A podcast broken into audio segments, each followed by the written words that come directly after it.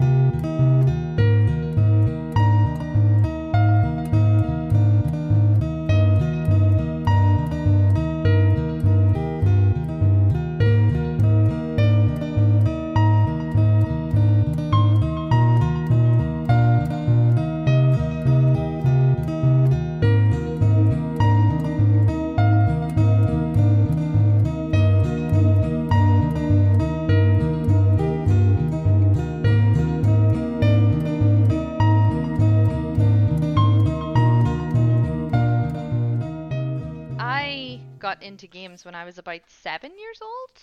Uh, I had uh, two older brothers and one older brother got a PlayStation uh, when I was around that age, and I was obsessed with this. And it's kind of that thing, you know, like you know, you know the older siblings, you kind of like you want to be, you think they're so cool, and you and you want to be like them. And so I would like, you know, avidly watch him play, um, and then eventually took over his machine to the point that the year after that, when I was eight, my mom bought me my own. Because my brother complained a lot that I kept stealing his PlayStation. Um, and the rest is kind of history from there. Uh, the first games that she ever bought me was Final Fantasy VII uh, and Broken Sword were the first two um, that I distinctly remember. Uh, I still remember to this day trying to get my other friends interested. Um, and I did this by booting up Final Fantasy VII and, and playing it a little bit with them and being like, look, you can name the characters whatever you want. And we'd name them bad words. so I'm pretty sure like Barrett was Dickhead and Cloud was like like needle dick or something really terrible and bad uh you know that eight year olds probably shouldn't have been writing. Now I'm getting Waterboy flashbacks. like and it didn't work as well. My friends uh, did not want to play. They were not interested. I was alone in my in my uh, hobby. For for most of my uh, for most of my like childhood and teenage years i don't think i met other people or became friends with people that really liked games to the same level as i did until i was like 18 or 19 when i worked in a game store game retail store which is a story in and of itself. But yeah, so that that's essentially uh, how I got into games, and for me, it was a very solitary hobby for a long time. It wasn't until I got older and met other people, and then got into the games industry that it started to become a shared experience and, and shared uh, love with other people. Hmm. Um, but yeah, uh, as for how I got into uh, the games industry, um, I never set out to get into the games industry at all. Um, I, from about the age of like 12 or 13, I thought I was going to be a web designer and that was it. um, I decided that that was the thing. I started making websites when I was about 11 or 12 and, and all sorts of other like silly things. And I thought that's what I was going to do. Uh, and then I did a degree in web design and web development, so I was convinced that's what I was going to do. And when I graduated, uh, I went into a web development job that was so, so terrible. And I think anybody, well, most people who have done a degree can attest to the fact that university kind of sucks the life and sucks the joy out of things that you do and that you love. And university really did that to me with web design, uh, which is a shame. But I still like I still keep it up nowadays. But it's back to kind of being a hobby, even though I get paid for it whenever I do do it. Uh, but yeah, uh, I ended up I somehow fell into TV as a, a junior researcher, and then uh, by the third year I was an assistant producer, uh, and I I was there for about four years. I I loved it. I loved the I loved the work. I loved the the the drama, the the all the you know intensity of it. Um, but I also couldn't really sustain it. Uh, as bad as people talk about crunch uh, being in games, like when you're working 14 hour days for two weeks at a time on location, it is really tough. Uh, it's hard to have a social life. It's hard to have a routine. Um, my health suffered a lot. Uh, and so after four years, I made the decision that enough was enough. And I walked away. Um, and I walked away with no plans at all. Um, Does uh, anybody walk I- away with any plans, though? I don't know. Um, I feel like some people, like I feel like it's more sensible to try and think about what you're gonna do before you walk away, uh, or at least have something lined up versus True. me being like, what? I'm, I don't know. I just was unemployed for a couple of months, um, which I needed. I was burnt out uh, at the end of my TV career, uh, my very short TV career, realistically. Um, but yeah, I went to a lecture because I'd done a master's after I did my degree, and I went to one of my lectures because they now had the biggest games company in Northern Ireland at the time. It that was called Inlifesize, uh, and it was Greg Maguire. Uh, and I I went to him because it was actually a company in Derry, Trollink, had been advertising for a junior programmer position Hmm. and a junior designer position, and I was like, oh, I could do either of those. Um, so I went and talked to Greg, and Greg was like, "Ah, well, your your your experience is in production, and we could use a producer. Why don't you come work with us?" And I was like, "Oh, okay." Uh, I didn't really realize games needed producers, which, as I say now, is so bad. Like, everyone needs producers, man, even if they don't know it. Um, but yeah, so uh, I went to work with him through uh, a scheme called Trainee Finder that Creative Skillset used to do back in the day. I don't think they still do it, unfortunately, which is such a shame, um, because it was a really great scheme. Uh, I was with Greg for six months, and then after that, I went freelance and started working with different companies in Northern Ireland, which was great. I did that for three or four years until I decided to go traveling um, and became a fully remote producer, which I have been for the past two, two and a half years. And that's how I'm in games. And that's how I'm here now. Quite a whirlwind story to go from Northern Ireland to basically being now just this remote area, and especially when we are starting to explode a bit now. Right, exactly. Like when I was in Northern Ireland, um, I uh, like I kind of I wasn't remote, but I was working with about like anywhere from two to four companies at any given time. Anyway, um, Northern Ireland was at that point where everybody needed a producer, but nobody could really afford one Hmm. full time, and so I kind of spread myself across. Um, and it was around that time I started like seeking out other experts as mentors as well, because I was like, I came from TV, and nobody here uh, that I'm working with really knows what they're doing in in the production side of things as well, because they don't have the experience. So it's kind of like the blind leading the blind a little bit. So um, whilst I had transferable stuff, I, I still decided I, I sought out some mentors, um, which you know basically just involved me knocking on people's doors and being like, please tell me, please talk to me. Basically, most people basically cap and hat, just saying, please tell me everything and please give me some money. it's exactly exactly what happened. Um, uh, uh, which you know, I'm pleased to say, like me and most of my mentors, we're still friends even now, and I've worked with with a, a few of them now too, which has been really nice. Uh, but yeah, so I was with them for a couple of years, and then I was the the chair of Games NI for a couple of years as well, helping to kind of bring bring the industry and the community together. Um, and it, it's a weird feeling now being afar and really seeing it take off.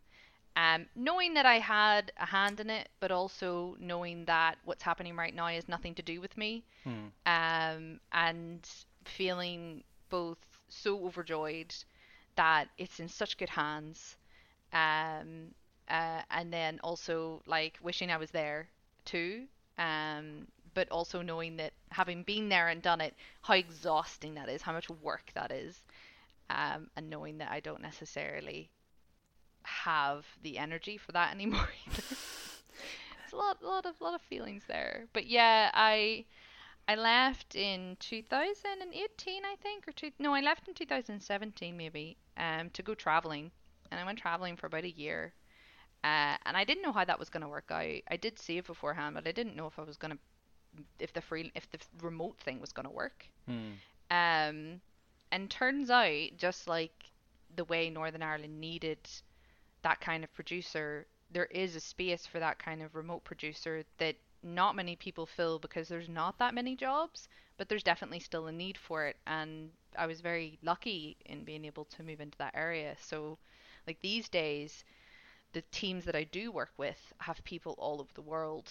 Um, uh, one company, their base is in Singapore, but they've got people in the UK and people in, you know, Brazil and, and, and all over the place. And then the other team is based in the UK, but they have people in Australia and people in the States and, and what have you. Um, the my last team, which is based here in Montreal, they're the only one where everyone is based in the same place. Hmm. So it makes for very interesting and uh, uh, logistical nightmare work sometimes, but it's a lot of fun. It's it's it, it's a difficult kind of fun anyway when you put it like that. Yeah, yeah, definitely. You you constantly have to be uh, uh, trying to organize between multiple time zones, uh, and uh, it can be difficult to get everybody on the same page. And you have to like for those particular teams, you have to be okay with not being in constant contact and things being a little slower, Hmm. because you know when one person's up working. Everyone else, the other person might be asleep that they need to talk to, and there's uh, very few hours of overlap. So it things can take a little longer, but um, uh, like as long as communication in general is good, it's it's not been a huge issue in any of those teams yet. So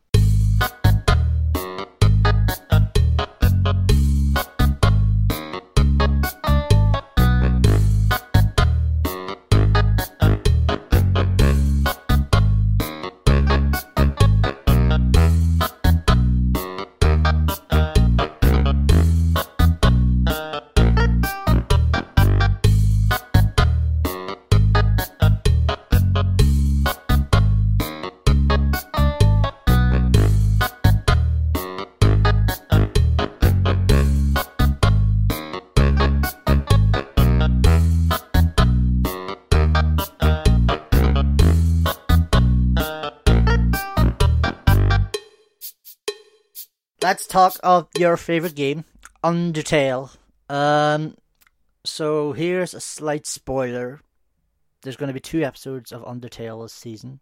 I don't usually allow two episodes of the same game in one particular season, and if an ep- a game is if a game gets its own episode, basically after that I give it about a season or two break before we come back to it again.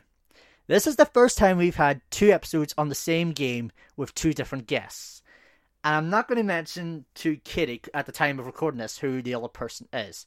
But by the time this comes out, you will more than likely know who the other person is. But I'm not going to. I'm going to try and not mention who the other person is, just to keep just to keep Kitty in suspense a little bit, just to keep her in suspense a little bit. But also because I don't want that other episode to sort of influence things. But by the time this goes out, you will definitely know who the other person is, basically. You mentioned how you first got into games with Final Fantasy VII. Undertale is very definitely an RPG in the sense of it has its inspirations from like the likes of Mother and Moon and stuff like that there. Um, but in terms of other RPGs, like was there anything else that interested you while you were starting out besides FF7? like when I when I was first playing games, uh, I was just addicted to anything Final Fantasy and Broken Sword. Um, I remember being interested in Monkey Island, Mm. but I didn't have a PC, so I couldn't. I actually asked my mum for Monkey Island, and instead she gave me Skull Monkeys, which if you if you know what that is, it's definitely not the same fucking thing. Skull Monkeys is a is a claymation platformer, which has classic scenes such as Beans Beans the musical fruit, where the character puts beans in his eye and farts out of his head. It's definitely not and melts a, an enemy's head. Uh, definitely not the same thing as Monkey Island. Um, but yeah, I was pretty much interested in any kind of point and click adventure. Um, uh, I love Tomb Raider. I love Spyro the Dragon, uh, Rayman, uh, Gex, the Gecko. Um, uh, I. what else did I really love? I tried Silent Hill. My uncle got me Silent Hill when I was like 12 years old, and I couldn't play it because it terrified me. But I watched my mum play it and had really terrible nightmares, which I never told her about because then she wouldn't let me play. I told her years later, and she was like, "Why didn't you tell me?" And I'm like, "Cause I tell her you're a terrible mother for letting me watch you play this," and she'd be like, well, "Why didn't you tell me?" I'm like, "What child is going to tell their mom they're having nightmares of something? Because then you'd you'd stop letting me watch." It's absolute nightmare. It's um, sort of it's sort of that catch twenty two as well, and that yeah, but I'm having nightmares. But then if I if I if I tell you that I'm having these nightmares, I won't be able to see these sort of adult things anymore. It's like right, exactly. I won't be able to be in the room. Um, as I got a little older, uh, I played games like like I, it was very much adventure games and point and click games when I was younger. As I got a bit older, I branched out a bit. So mm. I remember getting TimeSplitters, and I loved all three of them um, Smuggler's Run. He, as then I started to get into like Halo, and then as it got later, like Mass Effect and Assassin's Creed and stuff like that. Um, uh, and then these days, I'll play pretty much anything. Hmm. Like I'll give anything a go once. I've lo- I found a love for 4X.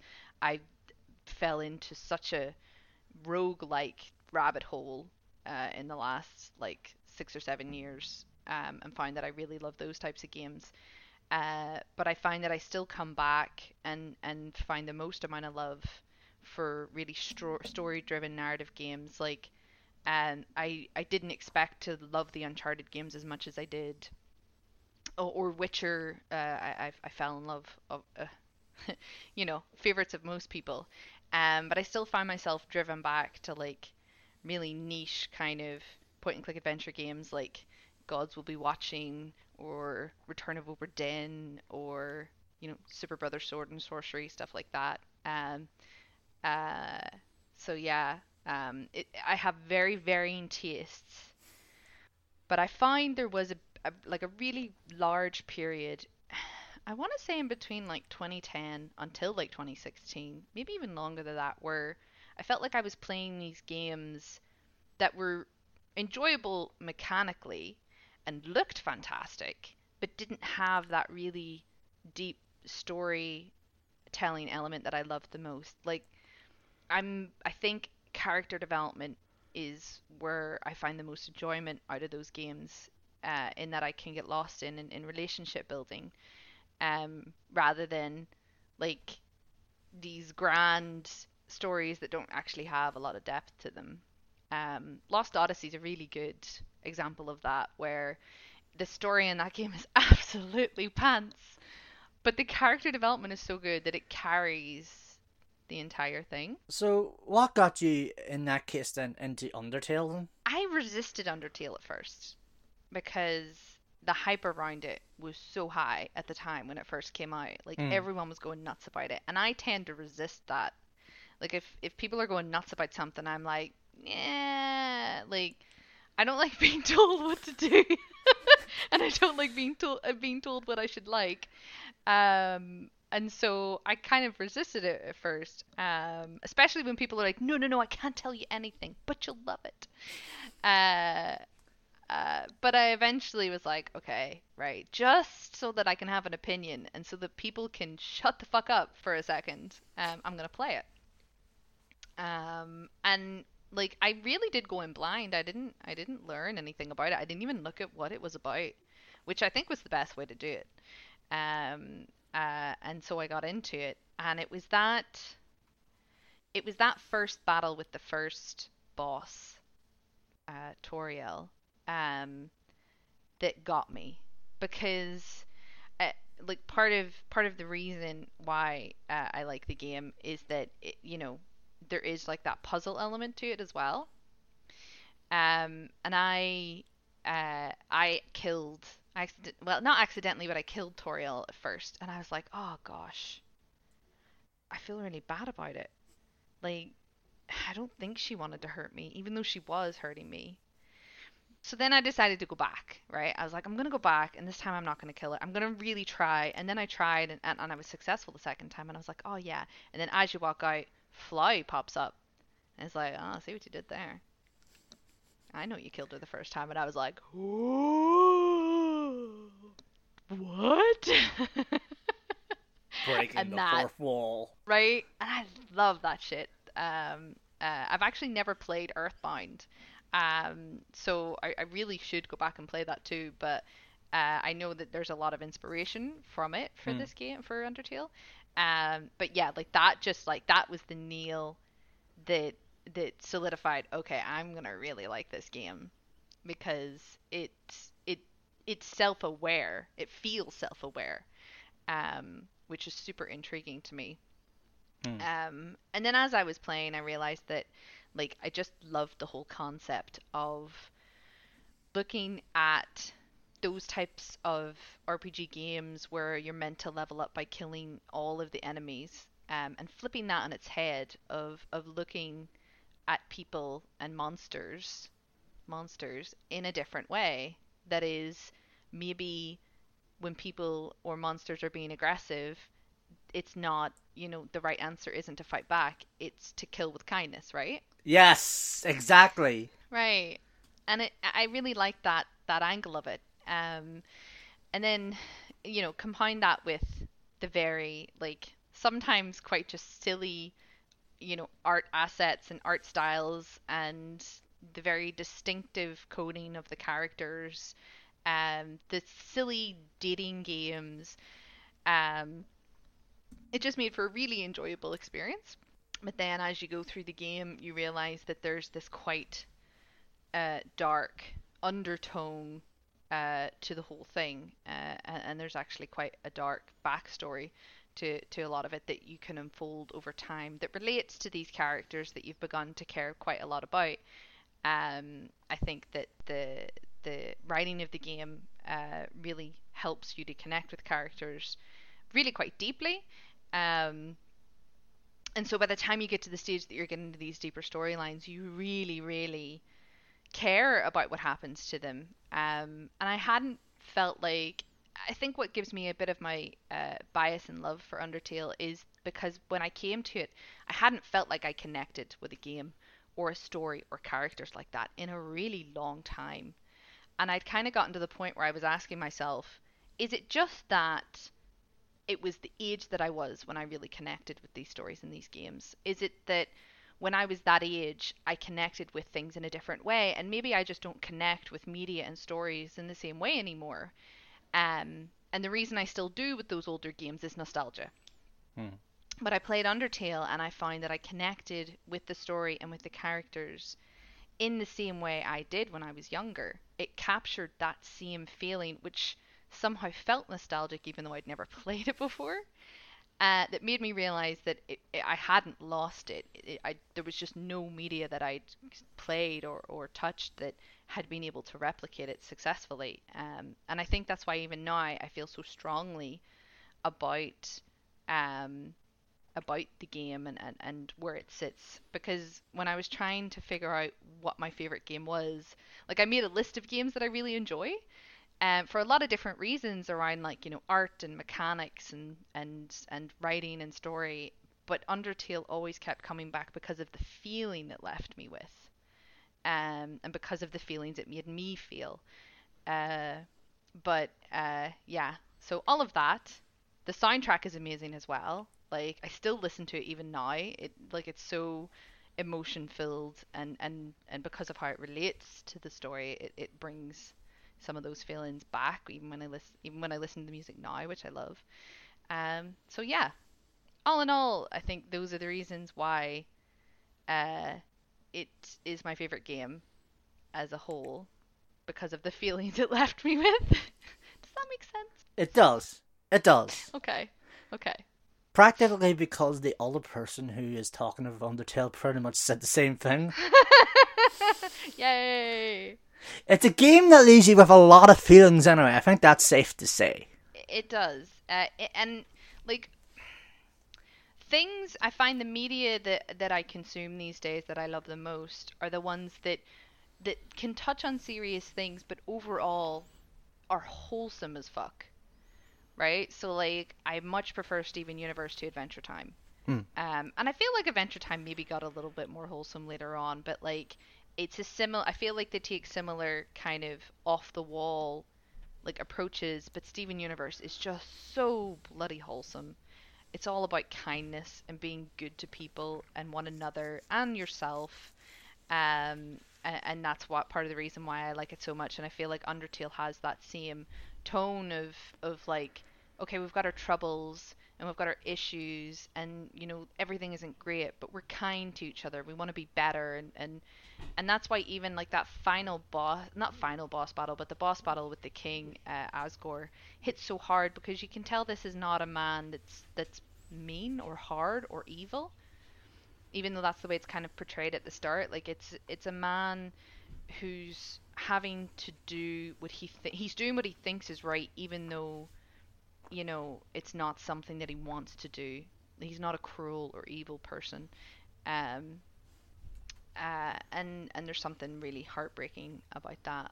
Um like all in all uh all of it like it's still very well crafted to the point that it comes together uh to create this overwhelming overwhelming emotional experience. Um, that is sad like it does end bittersweetly but still overall like leaves a wholesome feeling. And and and it's funny that you mentioned that as well because like going back to that fourth wall sort of type thing and tying that in with the first boss that you mentioned, um, and then talking about how it's sort of rather than killing them outright like like a typical RPG, like you're killing your enemies and stuff like that, that you're you're basically killing them with kindness. That's a massive subversion of what a game is expecting from you. Yeah, you're killing them, but you're not necessarily killing them in the sort of traditional sense in that bleh, stab, they die, gunshot, they die. No, you're literally just sort of, to an extent, killing them with kindness. yeah and i like that especially because like i started using the phrase kill with kindness in my teenage years. Um when i worked at a game store uh when i worked in in game um that was the phrase i started using in retail because I would find that you know no matter how pissed off uh, a customer was, if I was just so sickeningly sweet and helpful, normally it would end up embarrassing them into realizing how rude they were being, and then they'd match my tone, right? Um, and so I, like it just it's it's kind of always been my motto in life that there isn't anything that you can't overcome by being sickeningly nice either because you know people are just having a bad day or you know you know something bad is happening like you don't know what's going on in other people's lives right Hmm. You know everyone's got their baggage um and it's not like i don't get angry sometimes i totally do No. um i have my moments but um i started using that phrase and i started to live by that and so when i came when i started playing undertale and i realized that that's what its whole thing was as well it just aligned so much with how I feel like I try and approach life as a person as well that it just resonated uh, with me a lot. Um, and as you as you say, it's a complete subversion of what the approach normally is in most games. Um, and so it felt it, it took what really is a done to death genre, let's be fair, but gave it a, a real breath of fresh air. So Hmm. Like a proper shot in the arm, basically. yeah, yeah. Hmm. But not actually, with kindness. Well, Oh, god damn you, kitty. God damn it. No, that is not fair. No. I couldn't help it. I couldn't help it. You, you set me up. Had to knock it down. Fucking hell, Jesus Christ, help me, please. Um, just out of curiosity, is there any other games that you've played that have sort of done the fourth wall trope very well? Oh gosh. Um not that I can really think off the top of my head. Um maybe I, you know, I started playing a game called OneShot a while ago that I never actually finished. I started it and I got so excited about it, I stopped because I was like, I'm gonna stream it. This is the perfect streaming game. and then the pandemic hit, and I haven't streamed it. so I haven't went back to it. But it seemed to do that very well. Um, like I played the first 30 minutes of it, and the setup of that game is it's called one shot because you have one shot. If Mm. your character dies, it dies. That's it. You're done. Mm. Um, and the whole point thing of it is that it's very self-aware in that you are controlling the character, and so the game speaks directly to you, not to the character, but through so other characters will speak directly to you, being like, oh, "I'm not talking to you. I'm talking to the other one," and then it'll use your real name based on whatever your Steam is, etc. Um, the only other game I can kind of think of it, it didn't really break the fourth wall, but I remember Oxenfree being really, really mind trippy, Oh god, yes. right? Being super mind trippy and like doing a lot of different like creepy things. Um, and I, I really enjoyed it. Like, and that's one of those types of games that you have to play multiple times as well, right? To get different endings and get Mm. the best ending, the same way you kind of did in Undertale. Um, but yeah, aside from that, I can't think of any. Do you know what? I probably have, and I just can't remember. There is one obvious thing. Um, there is one obvious game, but it's so done to death. Uh, in terms of reference, anyway. Metal Gear Solid. I never played it. Okay, fair enough. That that was a series that I missed. Um, and then I think about five years ago, I tried to go back to it, and I think I jumped into the second one, and it just. I feel like the mechanics have aged to a point that it was so difficult for me to play. I just couldn't get to grips with it. Um, but yeah, no, sadly that's that's a genre, not a genre, but a franchise that I I uh, I missed growing up, uh, and so I feel like the barrier to entry is a little too high now. Honestly, you picked the best game to jump into in terms of The- the that fourth second wall break. Yeah.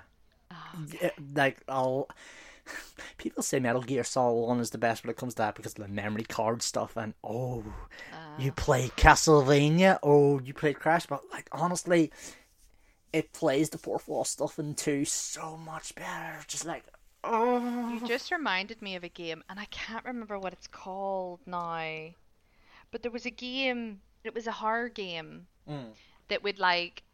It was back when, you know, those big TVs had the big green bars for volume that would like go down? Eternal it- Darkness Yes! Eternal Darkness. That was a great fourth wall breaking game. yes That did it very well. It was very trippy. I feel like some of the stuff wouldn't work nowadays just because of the UI um, being so different, but like it did a good job. the moment I realized you were referring to Eternal Darkness it's just like she's referring to Eternal Darkness we were just you so know, you know, right? Yeah, exactly. And the funny thing is, I've never played Eternal Darkness. I never owned a GameCube, but the minute you started referencing all that, I knew immediately. Uh, know. Eternal Darkness. Um, that was another one of those ones I played. Actually, I played a little later. I didn't play it when it first came out. A friend of me owned a a friend of mine owned a PlayStation copy of it, and she lent it to me. So I got to play it a little bit. I never finished it. Um, again, it, it it's quite old at Hmm. this point. Well, the, at the point when I played it, but I at least was like, this feels like it was a cultural touchstone. I at least want to have some experience of it and know what it Hmm. was like, and it was very good. So Um, back to Undertale then, because we digress. Um, it is very much an RPG at its heart. It is very much at its core an RPG, but it does tend to fall upon other genres as well. Because like, there's something like it, it uses sort of other genres like bullet hell shooters as well, and how they dating t- sims. Dating, dating sims, Jesus, yes. D- Bullet hell shooters, dating sims, RPGs. Basically, Undertale is basically an all, all in one genre package, basically. You don't need any other game. You don't need any Just other get game. Undertale. That's it. You're good. You just, I think you just need basically a stealth section at this point, and then I'm sold. Is But there a stealth section? I don't think there is. no, there Is isn't. there? I know there isn't, but I'm just saying if you had to sort of package a game as in one entire thing, Undertale's probably the closest thing to it. Yeah. Um, is there like point and clicky aspects of it as well? I Mm. think there is. It, whenever you're exploring the world map and stuff and exploring the levels. Um, in terms of that, like just sort of how how does it sort of delve into those sort of how does it make those sort of genres come together and feel coherent? How do you think mm. it sort of did that?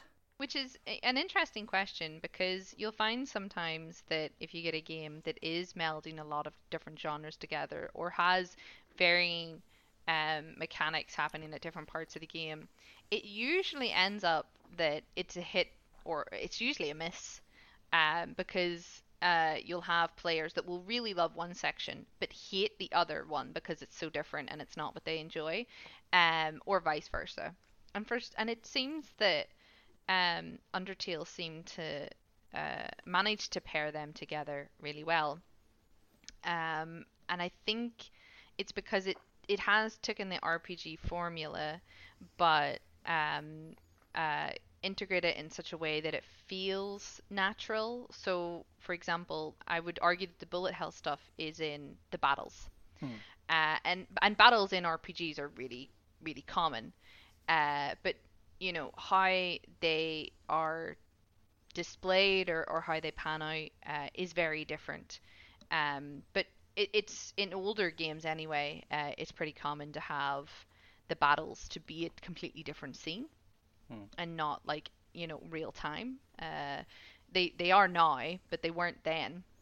So it's not a completely uh, different. It's not something that's completely alien to the to a player. Hmm. Uh, and and when you're doing something like that or a change like that, I've always heard that the key is to have something familiar with something unfamiliar. Hmm. Um, it is it's like the triangle of weird or something, something recognizable with the, with the thing that's not recognizable, um, to help give the the player a setting in it. And I think that kind of applies here because going into a separate battle scene makes sense. Um, and that's when it turns into bullet hell. Uh, and I think it works because it's uh, it, the difficulty curve of it works really well. Uh, it it it starts off super easy as you would expect, but the curve is slow enough and and and ex- like what's the word I'm looking for? Predictable mm. enough that um, the player never feels. Well, I never felt like it took me off guard. Hmm. I think the only time that happens is if you decide to do a genocide run, and then it gets in- extremely difficult right? Um, uh, and the bullet hell is interesting because even though it is a bullet hell, it's a puzzle hmm. because the mechanics of each character is slightly different, and you have to learn what their patterns are. Uh, and once you've learned the patterns, it's pretty easy to then to then beat them um, because you just have to follow the pattern. Um, and so I think it works as well because it gives um, it, it gives a challenge aspect to what is otherwise a narrative adventure, mm-hmm. right? Mm. Um, uh, and so it makes an interesting mechanic for the rest of the game. So that that those are the reasons that I think that it works.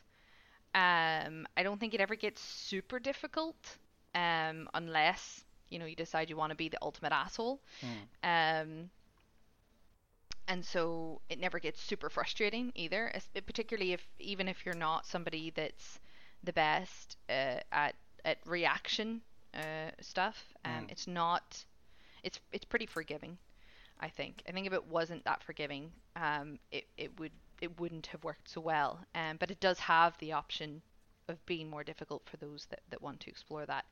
They're the worst people though. Um, uh, but yeah, and then the other side of things, like say the dating sim or or what have you, uh, like I think to me those sections work because of the fact that they feel like parodies of themselves. Like I I don't feel like I'm I'm seriously I am seriously playing a dating sim, but I'm not at the same time. Like it's just so comedically done that I, not in a way that I'm laughing at the characters, but that I'm just enjoying seeing their silliness really have its time to shine and, and have a platform. And I also like, you know, when you do the one with um, Papyrus, I just, you know, I didn't see it coming. I didn't realize this is going to happen. And then it happens and it just feels so surreal. And then it happens with Undyne, and you're like, what the fuck is going on? what? What? Um, it just feels so comical that, you know, even if it wasn't something that you were the biggest fan of, it's entertaining Mm. enough that it carries it really well.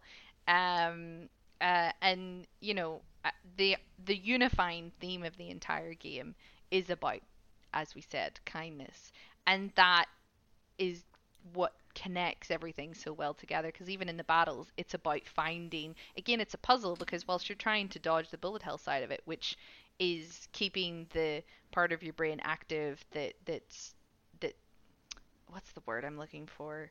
The athletic part of it, I guess, Mm. the quotation marks. Um, uh, the mental the mental athleticness part of it. Um, of reacting with also trying to figure out the puzzle of well what does this character like and what do I need to do what kindness do I need to show it um, because each monster each character each person has a different p- way of showing kindness that it prefers Mm. and so you have to figure that out so that you can win the battle. Um, but yeah, so that's what I think makes it all work. Mm. Um, and the fact that I feel like in general, and I think this kind of works for Toby even as a uh, as an individual, um, and why the game itself also works, is that it never feels like it takes itself too seriously. There's a Mm. very light-hearted tone that goes through the entire game, um, and unless you play it in a in you know in a genocide run or, or, or you know there is some more serious parts to it, um, but throughout most of it, it has this very light-hearted jovialness to it that um, makes it feel quite relaxed, even in the parts when it gets very serious. Well, when it gets very serious, it gets very serious, but for the most part, it has a relaxed, jovial feel.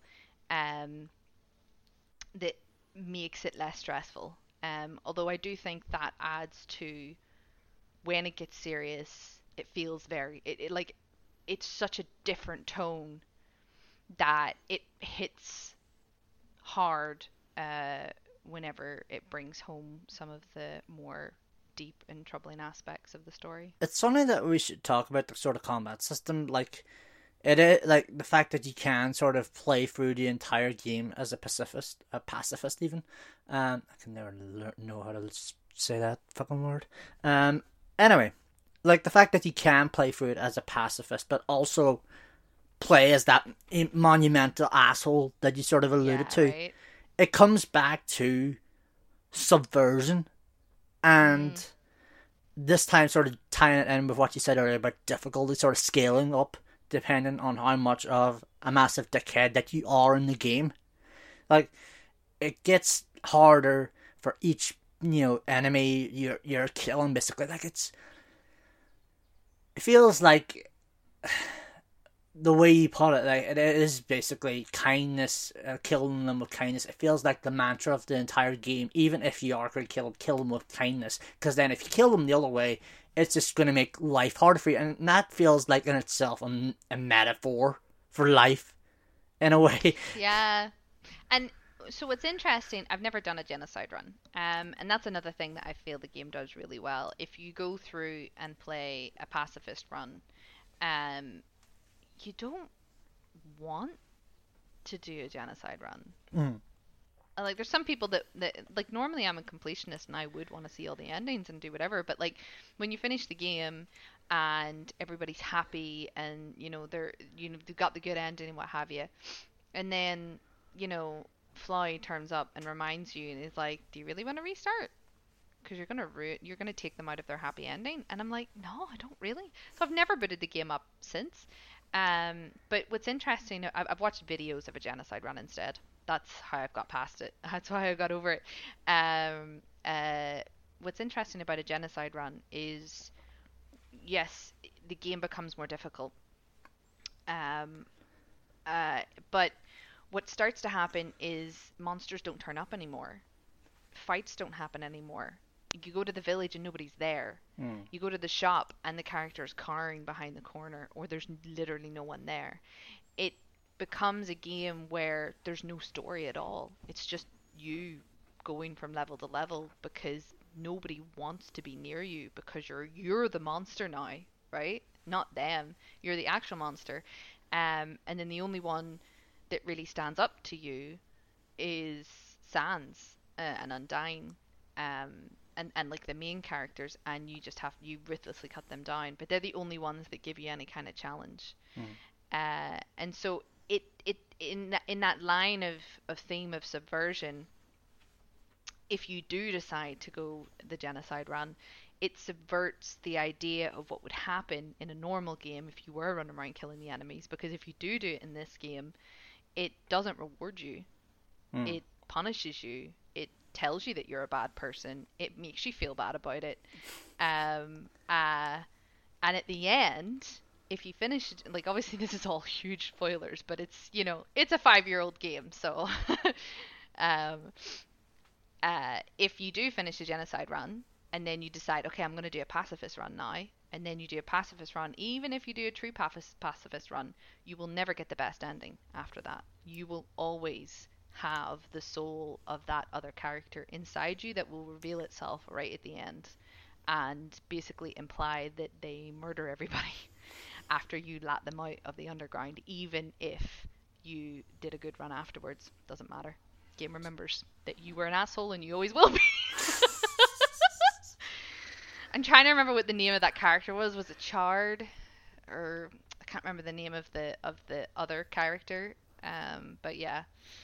It's um, it, it it gives interesting messages. It's funny how you mention the fact that no matter what you do, no matter how hard you try, in the end, the quote Linkin Park, it doesn't really matter because in the end, it's like you'll still have that entire soul with you, and that yeah, you can kill them with kindness all you want, but like at the same time, you're still an asshole because you still had that one soul.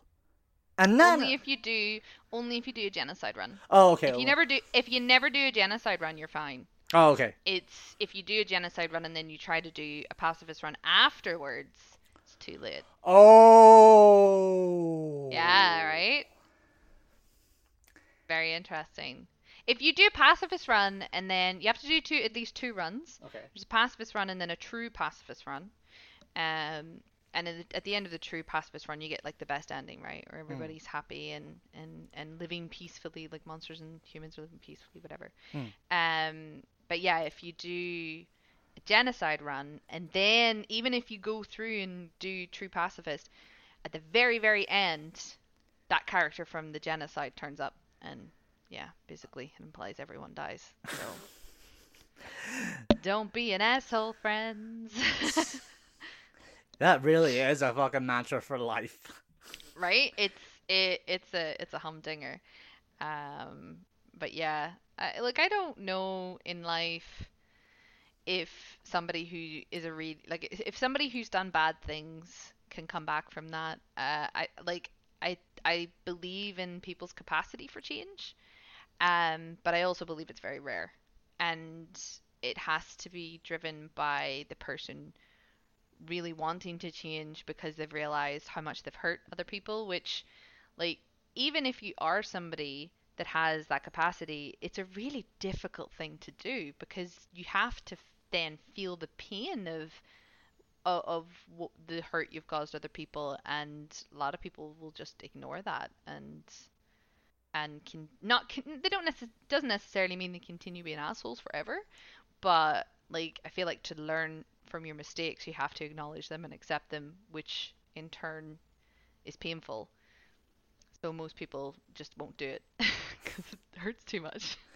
I feel like we, we talk about Undertale being a game, but honestly, I feel like we're honestly sort of unearthing the fact that Undertale feels very much like a life game, sort of dressed as a game, as a it- traditional game anyway. yeah like it's it feels very meta Um, and whether or not Toby planned to do that or not, I don't know. Um, I know that you know when he was making the game, he was quite young, and I don't think that he expected the game to be as well received as it was. And maybe that's just a testament to the kind of person that he is and how much of his own personal thoughts he put into the game or not. Like it's it's reading into things a lot. Um, but there's a lot of it that is in some way could be interpreted as, as a metaphor for how things work in life. Whereas if you're somebody who treats people badly, they're not going to want to be around you and Hmm. um, is very difficult to stop being that person uh, and, and for people to come round versus you know if you are somebody who treats people with kindness even in the face of them attacking you um, you know the world just becomes a much nicer place Mm. uh, so there's there's lots of things i'm sure that, that you could probably read it another way um, it's just like any piece of media or text, you know, um, there's usually multiple ways to read into it, and and this is the way we're choosing to read into it, but it also feels like the, the most obvious, um, and the one that kind of makes sense, and the one that that best I think reflects um, the messages that it sends. Like, uh, you know, not everybody builds messages into the stuff that they make. Maybe it's accidental. Maybe it's how they think about life and it ended up in there without them realizing it. And that could be the case of what happened with Undertale. Um, but regardless, I think that that's the overwhelming message that comes through for Mm. sure. Mm. Yeah, I agree. I think it also helps in the fact that because it is, because it is your favorite game, it sort of ties into that sort of character trait that you personally have, Kitty, in terms of That I killing think them I with have. kindness. that I like to think that I have. I think we, uh, you know, um, uh, I do also think that I am my own hardest cricket uh, critic. Critic cricket. I'm my own hardest cricket. I'm Your my own hardest Jiminy Cricket. right? I am the Jiminy Cricket of of this scenario. Um, yeah, I I think people tend to be their their hardest critic. Um, uh, but then there in certain ways we when we like to think nice things about ourselves and who we are, um, or, it's it's more thinking about who we want to be. Hmm. Right, and so I think that I would describe myself as somebody who wants to kill with kindness and wants to be kind, and I think because I want to be those things and try to be those things, I, I, I, I am because I do those actions. Um, but that doesn't necessarily mean that those are like it. It is who I am, if that makes sense. It's who I try to be and want to be, and so kind of am. But you know, I don't know if everyone would agree with that. I, you know, as I say, I'm human, and everybody is. Um, and what comes with being human is our fallibleness, and and and our times where we might not necessarily be the things we want or try to be um and that's what i that's one of the things i like about undertale as well because like you know a lot of the monsters that that you overcome you know you killing them with kindness is usually just like being nice to them because they're only really coming at you because they're grumpy Hmm. right? They're not bad people or bad monsters. They're just grumpy or whatever reason. And when you calm them down, they're fine. Hmm. And I think that's the same with people and the same with myself. There's times where I am grumpy or maybe a bit meaner or sharper than I mean to be. And it's probably because I'm grumpy or something else is going on. And it, all it takes is somebody to be nice to me to bring me back to that person that I want to be, which is somebody who's nice and empathetic and, and you know, supportive. Hmm. Anyway. It shows that, uh, to quote Daft Punk, we're human after all. Right? I know you're very sad about Daft. Ah, it's still I too know. soon. It's been nine days and it's still too soon. but like I know it I, I know it I think what's sad about something ending or something you know coming to an end I suppose is that a the passage of time sucks and all the good things are gone Yep. Um, b it reminds you of your own age and all that sort of stuff um, uh, but at the same time like i'm happy for them uh, they get to retire and enjoy their retirement and there really isn't a lot of you know bands that you can look back on that retired together, right? They never fell out. They never had any issues. They never went separate and did weird solo careers that nobody really cared about. like they they they stuck together the whole time and now they're gonna happily retire and and just enjoy some time off and I think that's rad. But they will still be missed. Mm. They and and, and I think that I still uh, probably the same as you. I can still listen to any old Daft Punk song and it'll immediately warp me back to a time in my life. Um, uh, in the same way that I listen to Undertale songs.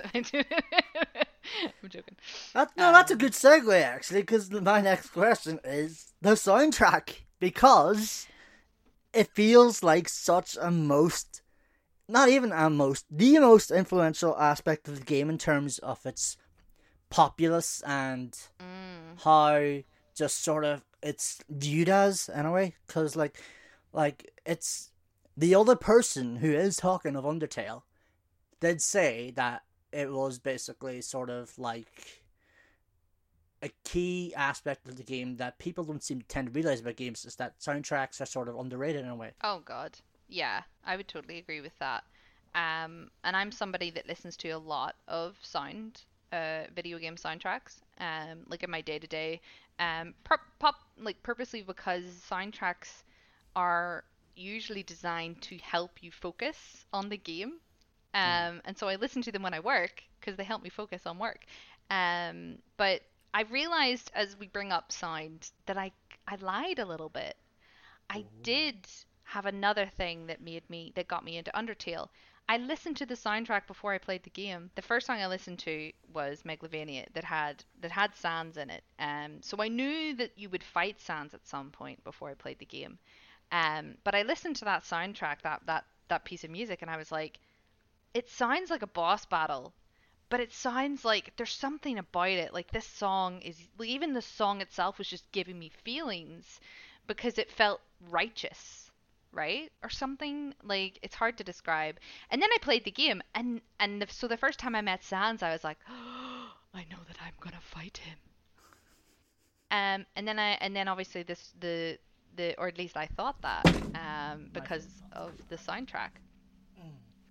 And so I went through and then obviously I played it and I got to know Sans and then I got to the end of the game and I was like, I never fought Sans.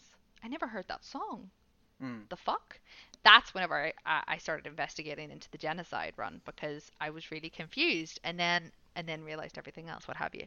Uh, but yeah, like I still listen to so much of the soundtrack even even now because like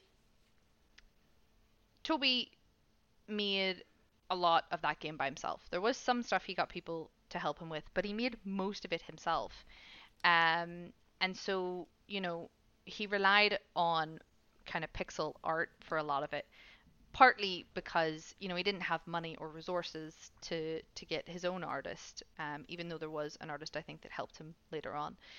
Uh, so he used the tools eh, basically like a lot of great media um he used his restrictions as best he could and to uh to his to his advantage and so the tools that he did have was the story writing um the mechanics he could program and the music Mhm. uh, and he's a very talented he's a very talented musician Mm. um i don't know he seems like the sort of person that that is a very harsh critic of himself and maybe would not agree. Um but like his all of his pieces of music tell their own story.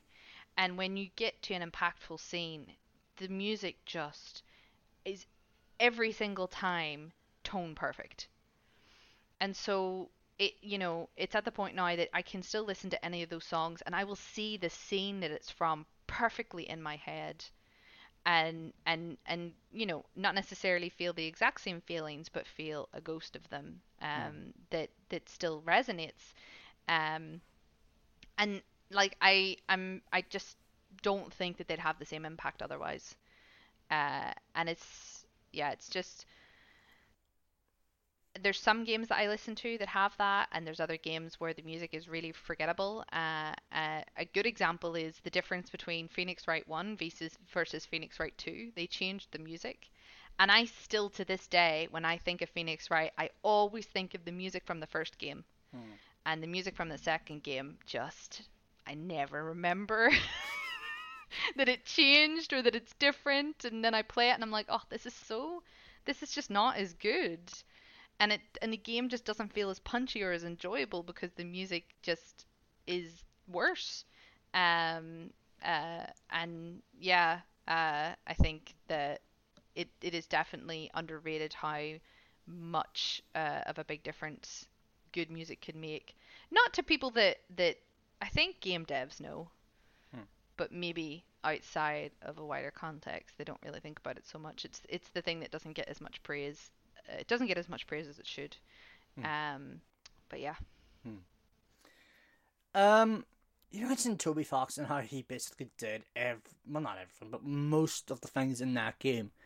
And although he did get some help outside, like he still did a lot of the big aspects of the game: narrative, story, the music, program, etc., and the art. Like, like there are very few people who can make a game pretty much as a one-man band and get the success it has gotten. Obviously, you look at what's happened with Stardew Valley as well, and how that's Yeah. gone. It feels like Stardew and Undertale feels like the only two success stories in terms of one man bands, let's say. Um, but I digress. Like, as a producer, like, just sort of give me an idea of just how hard that would be, even just for like a team to just try and do that, let alone like one person to make a game like Undertale, basically. I feel like if you were making it on, I think the the, the biggest issue is scope creep. Mm. Um, because like if I'm working with a team uh, and and we're working together to try and uh, bring something to life, um, we all start out with, with grand ideas uh, and and things that we'd like to do, but then over time, we realize our ability and then start to chip away at that um, together as a team and discuss things. And you know like if somebody gets sick or or if something happens like we're there as a team to support each other. Uh, if we get stuck on a programming problem you know maybe a programmer can rubber duck debug with me or um, we can review each other's work and and just it, it's it, it's a it's a nice collaborative experience versus if you're working on something like that on your own i could imagine it would feel a bit isolating um, and you wouldn't be able like if you got stuck in any issues like that you there really wouldn't be that many people to talk to that would be familiar with your code base or the work that you were doing Hmm. um, and I would wonder how like there there's obviously a positive in that if there's one person working on one thing and they have a singular vision for what they're doing um, it's easier like there's less debate or discussion. But there's also a lot uh, that working in a team and people bringing lots of different ideas brings to your project because maybe somebody will have experience of something or bring something to the table that you don't necessarily have. And that's a big strength and can make a project much stronger but you can also get a too many cooks scenario where too many people are trying to put in ideas and and it just doesn't work versus one person has their one track. Um, but then they don't necessarily have somebody to tell them this is actually a bit too much. You should pull back. Um, so uh, but in terms of even just like pure skill set Hmm. involved i think i know one person in northern ireland who kind of has that skill set where they can do everything. But yeah uh, like that the problem with being that kind of one man band is that it's a lot of pressure Mm. as well. Um, and it, it you know it takes a long time to learn all those skills. Uh, and so i think unless you have like a real passion project something that you just have to do and are willing to sacrifice other things that you may want to do to learn all those skills it just takes a really long time Hmm. um, versus if you brought on people who specialized in those areas and worked together it would take significantly less time um, so like i think there's lots of different levels there in terms of the time it takes to I think there's a lot of different things there um, involved, like in that it, it takes time to learn the skills. It takes a lot more time to get the thing done because Um, obviously, you can't have somebody doing the art and the programming and the sound all at the same time. Mm. You have to work on them all individually. Um, so there there is a lot of drawbacks, but then there's you know obviously a lot of positives as well in that you have control over the entire vision. You get to to make exactly what you want to make. You can really just spend your time on it. Like you don't have to rush. Hmm. You can do it at your own speed. Um, so yeah, positives and negatives. Um, uh, like I've tried to make my own little projects in the past, and I like it. I, you know, it's fun, but you know, they're things that take me a couple of days. I wouldn't do more than that because to me that would just it feels a bit like a fool's errand a little bit because of just you know if you look at it and I and I, I you know you just see as particularly as a producer I'm always future planning and thinking about uh, thinking ahead and if I saw the breadth of of everything that had to be done on a project like Stardew Valley or Undertale I would get so overwhelmed knowing that it would be me on my own doing all of the things like whew And like Stardew's an evolving game as well. Like it's never ending, unlike you know Undertale. No, yeah, it's. I think I can't remember. I think the guy's still developing it even now. Like the last uh, update I was aware of was the co-op one, which was a while ago now. But like that was a couple of years ago. But I think he's still working on it, and not even paid updates. Like they're unpaid updates that he's working on still. Um, and maybe he has moved on to some other stuff. I, like who knows? But um, that's a it's hard to work on one thing for that long. I think um, you do hit a wall, particularly like when you start to get close to development and all you're doing is QA. I find that most people start to hit a wall around then where they just want the game to be finished and they just want to get it out and, and get a little sick of, of looking at what they're doing. But that guy just keeps going. I don't know how he does it to be perfectly honest. He must have will like a will of steel or just really really loves the really maybe it's different when it's your own baby that you've been working on by yourself. I, I Mm. don't know. Like I don't know. your guess is as good as mine at this point. I don't know. I mean, fuck. Eh, Your guess would be probably as good as mine because, like, you are the producer. You you would know more of these sorts of types of things than I would. And I've done and I've done this nearly twelve years now, and I'd like to think I have some semblance, some more some of an idea of what it'd be like. But Yeah. like, you know, sort of making Like, I guess it would be nice. It would depend how you do it. Like those two are examples of people that that it was their it is their full time job, right? You know, Toby Fox had a Kickstarter, um, and then spent three years making it. Um, I don't know what the Stardew Valley guy did. I think he just quit his job and did it.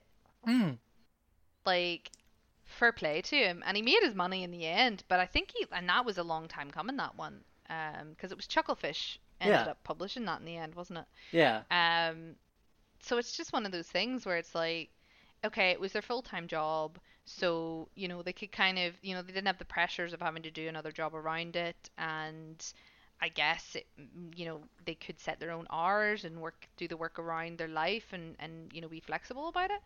Um. Yeah, so maybe they abs like maybe it's just fantastic and it's the best thing ever. But I I'm the sort of person like personally I love working with people. It's part of the reason why I'm a producer. Um uh, like I think I like doing creative work with like web design still even now because I like to make things. It's part of why I like games. I like that creative side of making something from nothing. But I think if I didn't have a job where I wasn't working with people or in contact with them day in day out, I'd go nuts. And I just think that's personality types, though. Some people are the opposite. Hmm. They'd hate to do what I do. I just double checked, by the way. Stardew Valley just turned five as of recording this last week, February 26th. Damn. And he's still working on it. And I think it took a good four or five years to make as well. Mm. Undertale was three years. I know Stardew Valley was longer. So ten years. Whew, can you? I can't even imagine working on the same thing for ten years. I mean, Bungie's been doing it for 10 years with Destiny, nearly.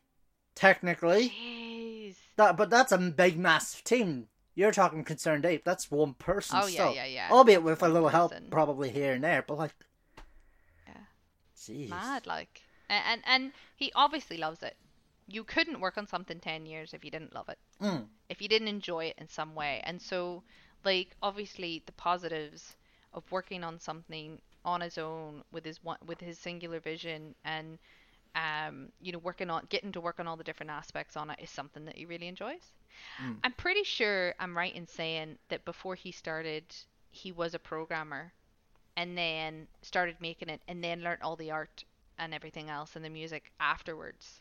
I'm pretty sure I saw like a video interview where he said that um which kind of makes sense to me because programming learning that the other way around if you were an artist and you and you'd never really programmed um I feel like it would be more difficult um or or or kind of take longer to become satisfying. Um, although looking at some of his early art versus some of his later art, um, you can see it took him a long time to learn art successfully too. Um, it, it's definitely uh, a long-term skill, but yeah, like fair play, fair play to both of them. I don't think I could do it personally, but they obviously those kind of people love it. So Mm. Um, on that sort of line of thinking, then, um, the next game from Toby Fox, um, Deltarune, that has been in the works for a few years anyway. And that first episode is actually already out. It's been out for a good while. Did you get to play it yet? I did, I did, yeah. What What did you Played it think? the moment I could. What did you think? It's been a while now since I played it. To be fair, um, I remember really liking it. Um, it it's a, you know, it, it it feels like it starts off in the world that was created after Undertale, Hmm. right? So it's a world where humans and monsters now exist, um, and it's not necessarily like, it's not a not necessarily a redemption arc anymore but it still has that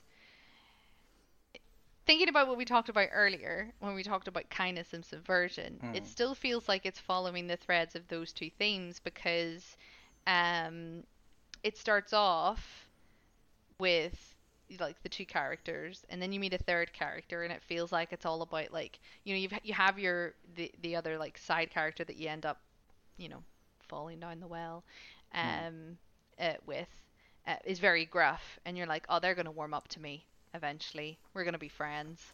This is going to be great. Um and it subverts that by being like no haha fuck you. Um this character uh doesn't necessarily hate you but just like has no love for you and He's just a no dickhead. interest pretty much uh, no interest in being your friend. Uh, and so the whole tone of the game is still kill with kindness, but then it subverts it by being like, but it didn't work this time, and it's not going to work this time, and and and there's there's another layer layer of like it basically it's subverting the expectation of somebody who's played Undertale before Mm. and that to me is interesting. Interesting in the same way that I find the Final Fantasy VII remake interesting, where it took it's taking the expectations now of players that have played the games before, and and and you know flipping them on their head, um, Mm. which to be fair is you know is really the only way, the only place they could have gone with with Deltarune, um, in a way that was that was gonna like give a similar kind of impact as Undertale. So I I'm looking forward to the full game. Um, uh, it, it's a on my highly anticipated list. I have absolutely no idea when it's coming out. Uh, but the writing was great, the sound was great. I I like that art style anyway. Um, the this, the third character you picked up actually really annoyed me when I first met them. Because they were too nice, and I was like, "Oh my god, you're kind of annoying me." Uh, but in the same way that Papyrus first annoyed me when I met him, I couldn't stand Papyrus at first, and then by the time I got to the dating scene, I was like, "Okay, no, I get you. I understand why you're so great now. You're just, you're just such a pure wee soul. Ugh, can't hate you." Turns out there is a limit to being just too nice. There is actually a person Oh, where you could just sort of meet a threshold of, okay, they're too nice. I don't trust you. Yeah, exactly, exactly. There, there definitely is that. Um, I have, I know I've had that at least once in my life, where somebody really didn't like me, and I couldn't figure out why. And then we were at a, a house party. Sorry, this is this is a total tangent, but we were at a house party, um, and a guy was there that I didn't like, and he was trying to, the person who lived there, he was trying to steal like one of their fancy bottles of vodka or something, Mm. and he had been going to every room at that point, just being annoying to people, and I just lost it. Adam, I was just like, you know what? Just fucking leave. Put down that bottle of alcohol that doesn't belong to you and leave. And he left. Um, and then the next day, when I went back to work, because that person had been there, it was a work party. They were nice to me ever since. They they liked me after that. what the fuck? I was so confused. Um, but all I could surmise is that because in work, obviously, I had my professional face on all the time, which is very much happy-go-lucky. Like I'm not gonna show um uh stuff like that. Like it wouldn't be professional. Mm. Um, uh, I thought a lot more like that in those days. I, I've I've kind of grown or moved on from that thinking, but um, anyway, I think them seeing me lose my cool and actually show like other emotions, I guess, um, made them realize, all right, yeah, they're uh, they're she's a she's a whole human being with another side to herself. I, I trust you now. so funny. She's not fully sugar and spice and everything nice. No, no, and and nobody is. Uh, No. uh, that's just not how it works. Hmm.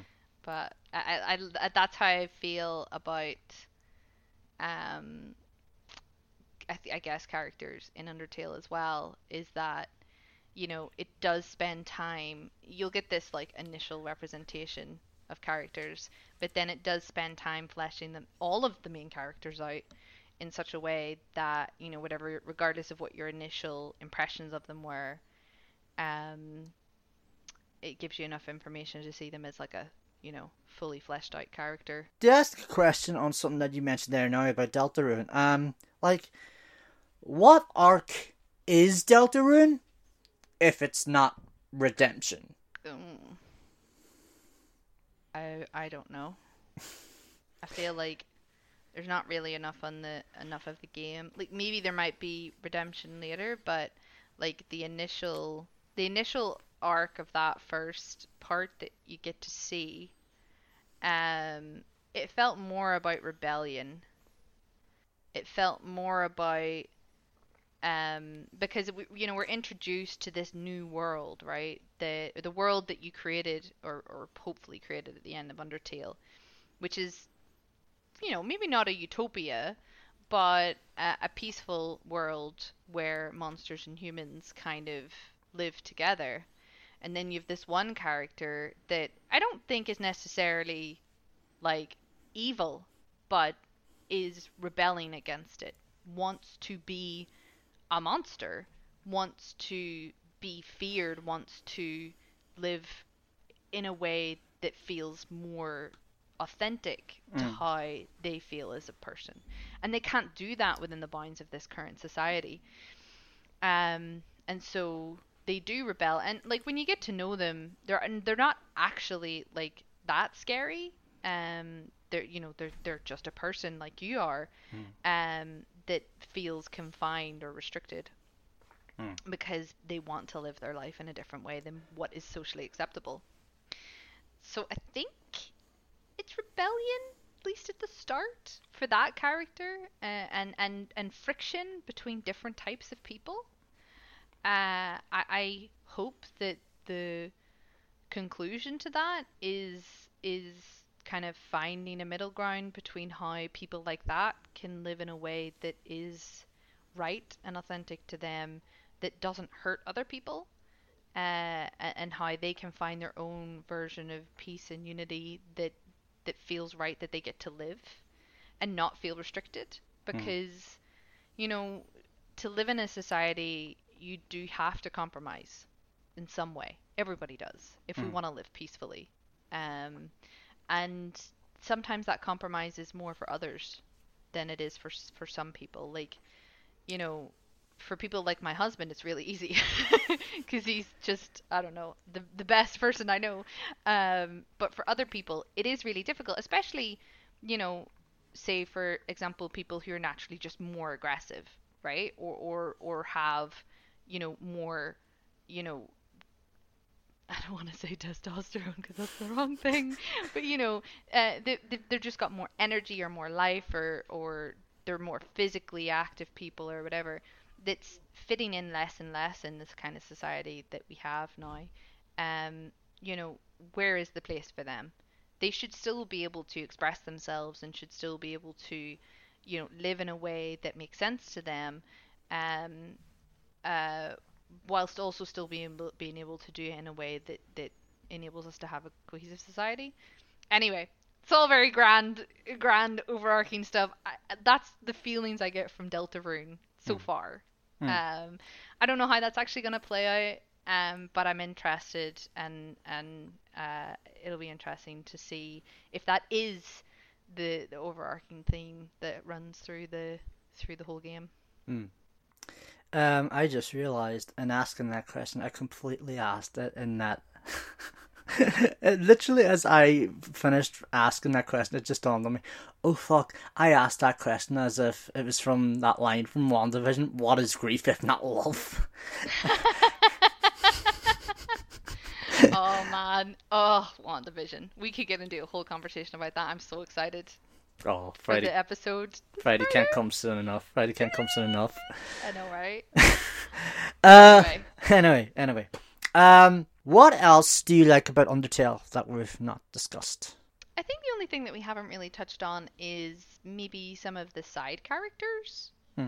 Um, I like that um, there's not tons and tons of it, but there's a lot of very soft world building in Undertale that really adds a lot of character to the overall game that you wouldn't necessarily need. Like the game would still work without it, but um, adds to that whole idea of like you know caring about the world and caring about people because you can have these nice interactions like when you find the Temmie village man it's so silly. Ah and like when you find just these like silly little side nooks or like the octopus the smiley octopus that just follows you along that one point for no reason you're just like what is going on?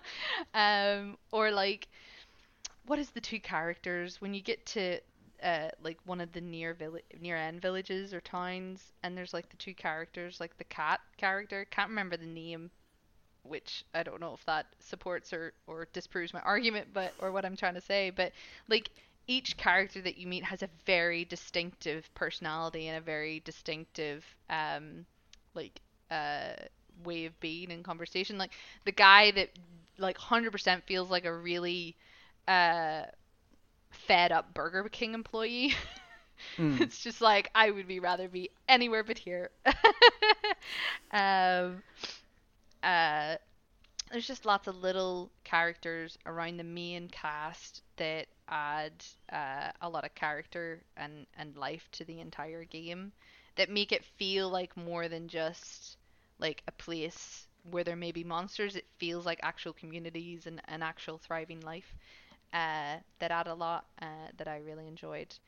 Um, and I, I think that's maybe it. There's probably more, but um, I think those are the key points that have stu- at least stuck with me over the years. On that note, just we were talking about sort of character development earlier. Like, just how important. Like, oh, it feels very moot in saying this in regards to Undertale, because obviously it provides that big, massive character development, at least in terms of the main characters. But how much does it sort of give that sort of leaning that back in with the side characters as well? Like, how much development do they sort of get as well? It p- depends what you mean by side characters. Uh, do you mean, uh, like, by side characters, do you mean some of the like smaller ones that you meet, or do you mean, for example, like Undyne, or I can't remember the the the other woman's name, the lizard woman's name. Uh, that is Undyne's love interest, the one in the little lab coat. Hmm. Oh, I can't remember her name. That's gonna really bug me. Um, I, I would call them side characters, right? Okay. I would say the main characters uh, are yourself, Flowey, Sans. Uh, I would argue Papyrus as well, uh, Asgore and Toriel. To me, those are the main characters. And then some of the side characters are Mettaton, Undyne, and then the lizard woman's name, who I completely just. um, it's gonna annoy me so much. I have to look it up. Uh, anyway, like I'd kind of argue that they're the Obsidiary cast. Um, and it goes into a lot of detail with them. Like you Mm. still get your little date sections with them. Um, and particularly in the passive, true pacifist run, you learn more about what the lizard lady uh, kind of did in her past life, and then you start to learn about Professor Gast, um, and you learn more about what Sans was doing. Like, there's stuff that you start to learn about them that involves not directly talking to them, and you start to learn things about their past and about Asgore's past. There's a lot of story building outside, and a lot of character building outside of the actual character progression. Hmm. So I would argue like character progression is like Undyne going from wanting to murder you to becoming your friend to dating you to kind of growing as a person and maybe asking your woman out on a date. Ooh. um, versus the character background building stuff where you're learning things like through the environment, right? Hmm. Um, uh, when it comes to super super minor characters like the Temmie Village or the Burger King guy, like you only get a gist of their personality through scant interactions with them. You don't necessarily get like um, uh, anything greater than that. Uh, I don't think you need to because it, it's kind of more just world building. Um, but the the main and subset of characters themselves, I think that you get quite a lot. Uh, that gives you information about key areas of the history of the world Hmm. as well Hmm. in the process. What didn't you like about Undertale? I'm not googling anything. Sorry, this character is this character name is It's literally Dude. escaping you. it's doing my head in. I need the main characters. Wait. Wait. Oh right, it's giving them me from. There's a mad dummy. Alphys. Ah. Sorry, I had to. I had to. Oh, I keep forgetting about Muffet. Muffet is the spider character. Uh, I don't think you ever learn much about her, but she has one of the best soundtracks. Um, okay, right, I'm fine. I, I have learned what I needed to know. What didn't I like? What didn't I like? I don't know. I can't think of anything I didn't like. Is that bad? Um, the t- like I didn't. The I remember the game nearly lost me on the tutorial level, like at the very start, Hmm. um, because it really did feel like it was pulling teeth. Hmm. And when I got past it and got through all that other stuff, I kind of realized it was purposeful because it was Toriel that was like mumming you, right? She was she was putting you in a protective bubble, um, and she was like teaching you to suck eggs on purpose, um, because she was like, okay, look, now, oh, this is very dangerous. Okay, the danger's over now. Now we can just relax at home. Um, and then you try to actually leave, and then you're in basically into the real game. Hmm. So that, that that that section wasn't great for me. Um, uh, it has been a really long time since I played, so maybe there was more that annoyed me. But Hmm. like, it's such a short game that there's nothing that overstays its welcome long enough to Hmm. become that frustrating. It felt like to me anyway. Um, there was maybe some of the later levels in like the lava area that that you know weren't my uh, favorite parts of the game, but nothing that frustrated me so much that I would say that I even disliked them that hard. Uh, before it got to that point, I was I would be on to the next part, right? Hmm. Um, uh, like one thing that I could see some people not liking is the very very end boss. Um, not not the big wings guy, but the the creepy vine dude. um, I, I am trying not to say it directly because you know, that is like the spoiler of the spoilers. Um, even though everything else I've said is a spoiler so far. Um, but the way it then starts to take control of your game, I think some people wouldn't like. Maybe I don't know. I loved it though because that kind of ties into the whole meta thing. Mm. Um, but yeah, um, yeah, I, I don't I don't think there's much that I really disliked Mm. or that I would that I would do differently. Mm. Um, this would be the point where I would ask top three sort of favorite games in a franchise or a developer, but like there is no top three Undertale games. There's no t- top three Toby Fox games yet. No. Yet. So, with that in mind, what would you say is the legacy of Undertale? Because like it's been six years at this point, we can ascertain that it meant something. It feels like a metaphor for life itself. It feels like a key sort of telling of the m- m- meta of life itself, basically K- providing life lessons, killing people with kindness and stuff like that. There, but Yeah. also stuff like the soundtrack and stuff like that. There, because like the soundtrack is so beloved. What is its legacy, basically, after nearly six years now at this point? I I- I watched uh, a video recently.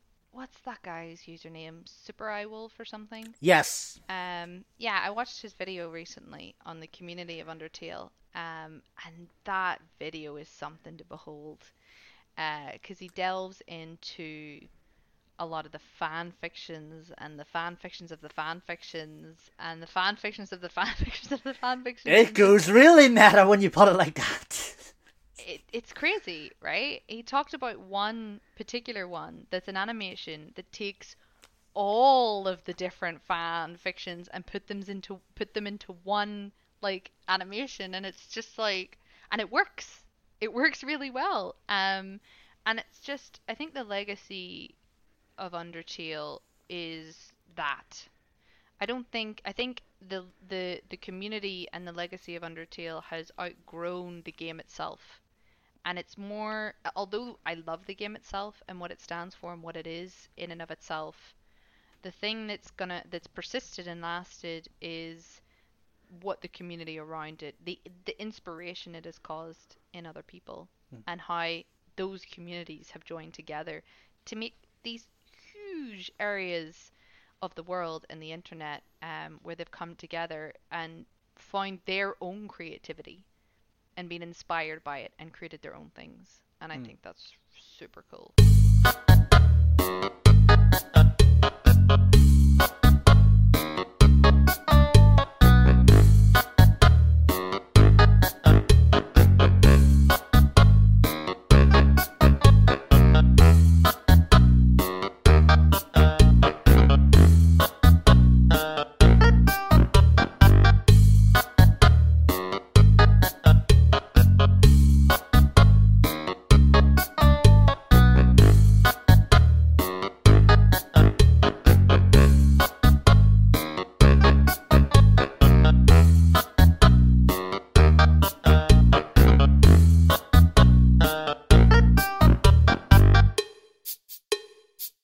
Honorable mentions. Go for it. Okay, I made a list. She did make a list. She I told me she made a list, but I don't know what's on this list. You don't. Um, I kind of made a list of some stuff based on, I- like, I was trying to weigh up other things as well, but you know, I've mostly gone for things that made me feel something or grab me in some way. So I mentioned before, Gods Will Be Watching Hmm. is one of them. Um, and kind of in line with that, I don't know if you've ever heard of the Chaos Theory games by Yahtzee. He actually Uh. made his own series of point and click adventure games that are like a star. They are fantastic. This is the first time Um, finding out about Yahtzee making his own games. Oh yeah, he's made four of them. Uh, the first one I think is called Four Days a Stranger, where you're you're basically uh, a thief that's tried to break into a house, but when you break in, you can't get out again, and there's six other people in the house that also can't get out, and so the game is you trying to escape, and then but then you realize there's an axe murderer in the house trying to murder everyone. Thus is the game, uh, and then there's three other games that are exactly I think it's something like exactly uh 57 years in the past, 57 years in the future, and then one in present day, and they're all kind of linked together, but they're not. It- They're really well done. Um, I would highly recommend them. Uh, Gods will be watching is a similar point and click adventure game um, where you're you and your team are stranded on a planet and you have to uh, manage your team and the resources that you have to get off the planet um, but then it kind of starts to jump uh, through time uh, and becomes another timey-wimey headfucky uh, adventure point and click adventure game. And I just I, I, I, I really enjoyed both of them for how their mechanics played out. I enjoy point and click adventure games that um, kind of subvert the idea of what a point and click adventure game should be by actually being very mechanically interesting. Um, uh, yes, another game on my list is Gris, uh, which is uh, I, I would argue completely different, um, and not necessarily because of how beautiful it is and how fantastic the soundtrack is, um, uh, or for or for the gameplay, but literally just because I loved its interpretation of grief. Um, some people really disagree with it, quite quite a lot, um, but I really enjoyed it. Um, I mentioned Oxenfree. I'll I'll not, I'll not Oxen- to talk too much. Oh, oh, oh. Oxenfree, right? It's It's just at the time of recording this. It won't be by the time this comes out, but at the time of recording this, it is so stupidly fucking cheap on the PlayStation Store. It's literally less than a pound, and if by some god willing force, someone can feel me talking about Oxenfree right now and say it is literally 90p on the PlayStation Store. It, you do not buy Oxenfree, regardless of what price it is, but especially at 90p on the PlayStation Store. Mm. I don't even want to know you, Jed. I don't even want to know you. It is uh, that good. it's free on Xbox Pass as well. Oh uh, shit! Now you have yeah. no excuse. Now you have no excuse. Um, yes. Um, I've realized my list is longer than I thought. I'm. I'm. I'm No, I'm keep going, keep going, keep, keep going. Okay. Fine. Um, Return of Obra Dinn. Return of the Obra Dinn. Um, I really super appreciate games that are meant to be single player experiences that I can play multiplayer. Um, same with Phoenix Wright. Um, Return of Obra Dinn. I actually play with my partner. Um, and I just I love games that make me have a notepad and pen beside me, and I, I- like the, the answers are not fed to me. Like I really have to use my own investigative skills to work things out. Um, uh, so I really enjoyed that. Um, the Sexy Brutale is another one of those games that I think that is a like a really intricate puzzle game that uses uh, a kind of uh, what's the name of that movie that I cannot remember? I can't remember stuff. Groundhog Day. Uh, it uses a Groundhog Hey Groundhog Day mechanic where um, basically time goes until you die and then it reverses. Mm. Um, but like the art style of that game is so unique and it's so flamboyant and gorgeous. Um, and you know, it's not necessarily there, there's not really necessarily character development or anything like that. But I love murder mysteries, right? Uh, and trying to figure out that sort of stuff. And there's so many movie mechanics in this game where you can't. There's no way to see everything in one in one like loop, time loop. You really have to like go around and and go down different avenues and see what people are doing um, which is just super uh, super interesting. Um, I mentioned Final Fantasy uh, and Broken Sword, obvious reasons they have, you know, uh, places in my heart. Uh, I I played Broken Sword with my mum growing up, and that was part of how we bonded as well. So I have a lot of love for it. Um, and then the last one is Superbrothers Sword and Sworcery, um, which is another kind of point and click adventure game um, that I really, really enjoyed. Uh, that actually the developers are really close to me now. They live like they li- they're in Canada, and I realized when I moved here, I was like, Ooh. Um, and then a friend of mine got a job as a producer with him, and I was like, oh, like good for you, but also, damn, like there's some companies that's like if I could work there, I'd be like, like the Crypt of the Necrodancer people Hmm. they're in Vancouver and they were looking for a producer a while ago and I was like, "Oh my god, employ me." they didn't, but they said they liked my CV. but yeah, um, I just I I love games. Uh, like there's so many games that I obviously like to play, but any games that really make me either have to think and really use my own brain, or really leave me with either a feeling or a, a, a, a you know a kind of message afterwards stick with me.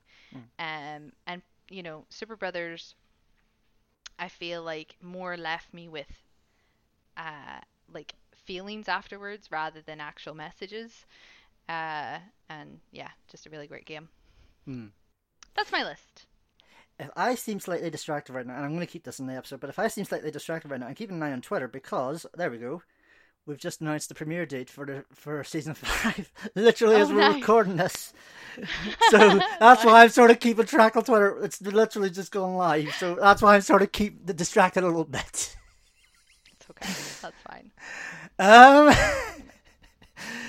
oh, the joys of wearing two hats at one time. Um. top three games of all time. What would they be? Obviously, Undertale top. How would you rank two and three? That is such a question. Oh my goodness. Uh, a game that I haven't even mentioned yet, but I think would be my number two, would be Hades. Mm. Hades and Transistor.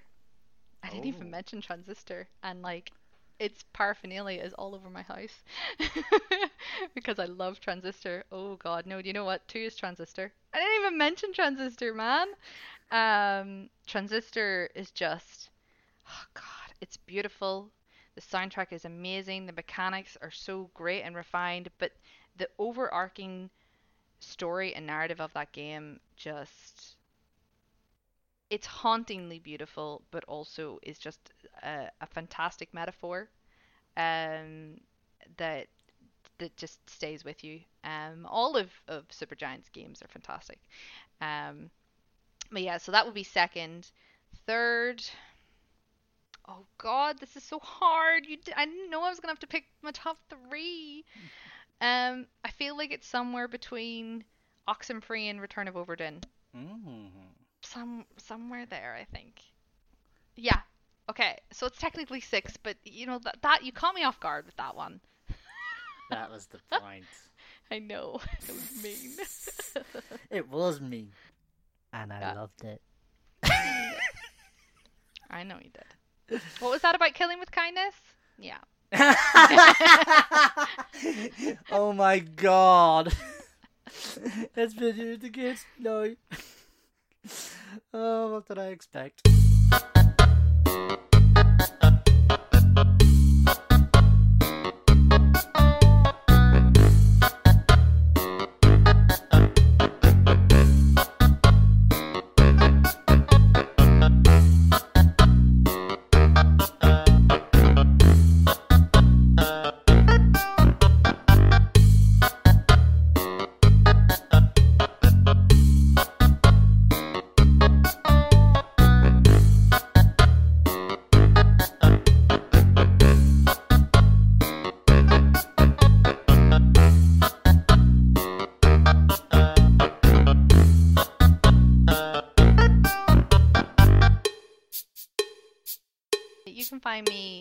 On Twitter at kitty underscore Crawford. That's where I mostly uh, post all my shit. Um, uh, I am currently working on three games that people may or may not be interested in. Um, one of them is a kids game called Math Makers. So maybe maybe not this necessarily this uh, target's audience, but it's a game that teaches kids math and is actually a game rather than a gamification um, of content. I'm also working on a point and click adventure game called Chinatown Detective Agency, which is a cyberpunk noir uh, game set in the future where you play as Amira, who has just opened her first detective agency in Singapore. Uh, and then I'm also finishing off uh, some uh, DLC for Game of Thrones Tale of Crows, which is uh, an idle narrative game on the Apple Arcade uh, that goes through the history of the Night's Watch from its inception to the start of the first season of the show.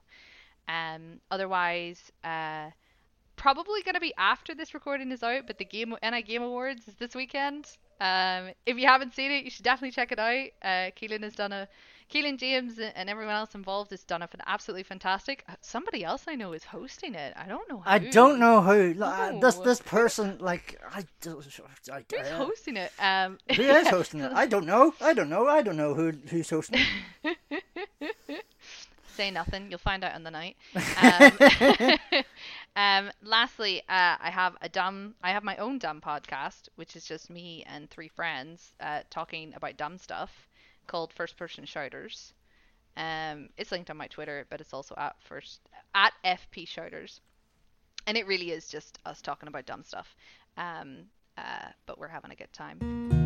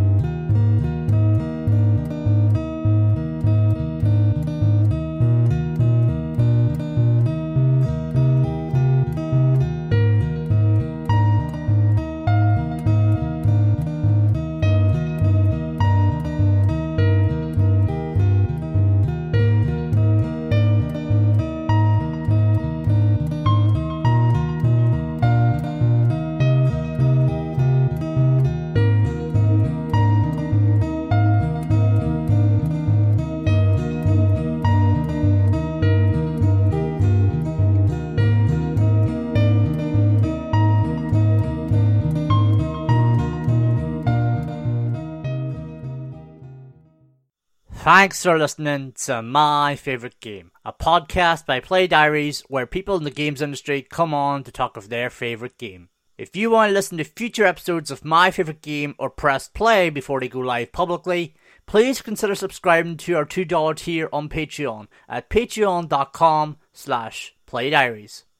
Next week, Juan Hasmer on Day of the Tentacle. Until next week, bye bye.